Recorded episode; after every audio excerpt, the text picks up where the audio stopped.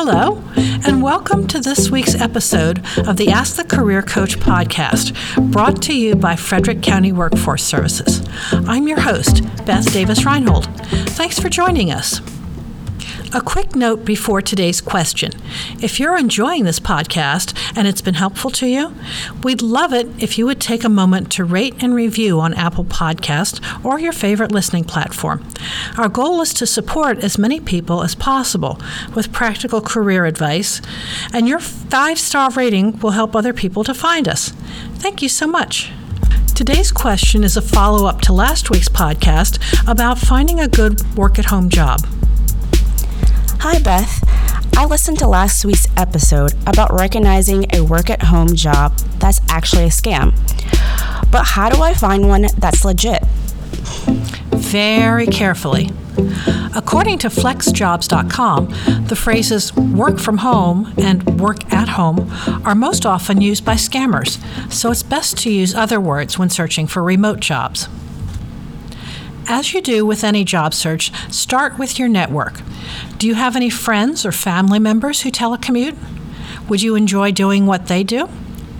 Note, if you don't enjoy it, it will be almost impossible to motivate yourself without a powerful accountability system. Gather some information from them. How long have they worked for that company? Were they able to work at home from day one? How often are they paid? Do they feel it's working out well?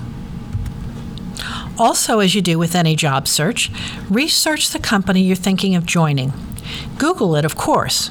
That's a good place to start, but a bad place to stop. Check it out on glassdoor.com. Look at the Better Business Bureau, bbb.org, to see if there have been any complaints.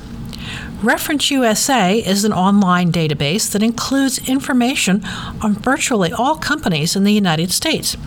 You can use it free with your Frederick County Public Libraries card. If you don't find any information on the company, that's a red flag. According to flexjobs.com, the largest number of remote jobs are found in the fields of 1. medical and health, 2. education and training, 3. computers and IT, 4. administrative, and 5. sales. Top remote job titles include accountant, program manager, teacher, writer, and consultant. You can find a more complete list at flexjobs.com. You'll need to demonstrate your self management skills in your resume, cover letter, and interview. Show the employer that you can be productive while telecommuting. Demonstrate your communication, time management, and troubleshooting proficiency. Saying you really, really want to work remotely will not impress an employer. Showing that you can do it while helping the company meet its goals will. A good place to start finding a remote job is Indeed.com.